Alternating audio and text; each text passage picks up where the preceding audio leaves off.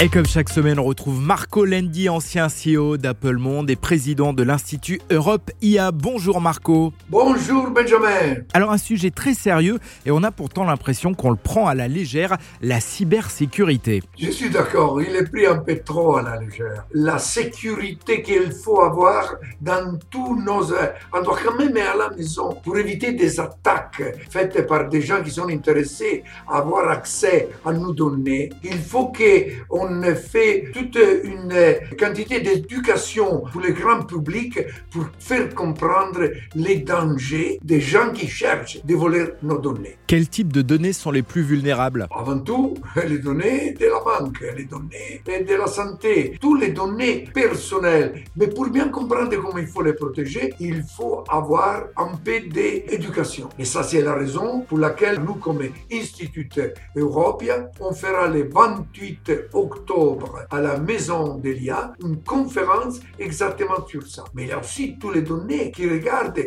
les grandes entreprises. Tu vois combien d'entreprises de grande envergure qui sont maintenant attaquées par des arnaqueurs. Alors concrètement, qu'est-ce que vous nous conseillez? Avant tout, limiter des données, nos propres données. Voilà. Il faut être vraiment limité dans la distribution. Quand quelqu'un vous demande aussi sur net ou sur les emails de remplir quelque chose, ne le faites pas du tout. Quand vous euh, rentrez euh, dans des réseaux sociaux et vous demande vos données, ne le faites pas. Il faut limiter le plus possible. Mais après, il y a la grande problématique et ce qu'il faut faire pour les entreprises, mais aussi pour les institutions, pour les hôpitaux, qui sont de plus en plus attaqués pour voler des données de santé, des milliers et milliers euh, de gens. Et là, il faudrait avoir des solutions numériques de protection,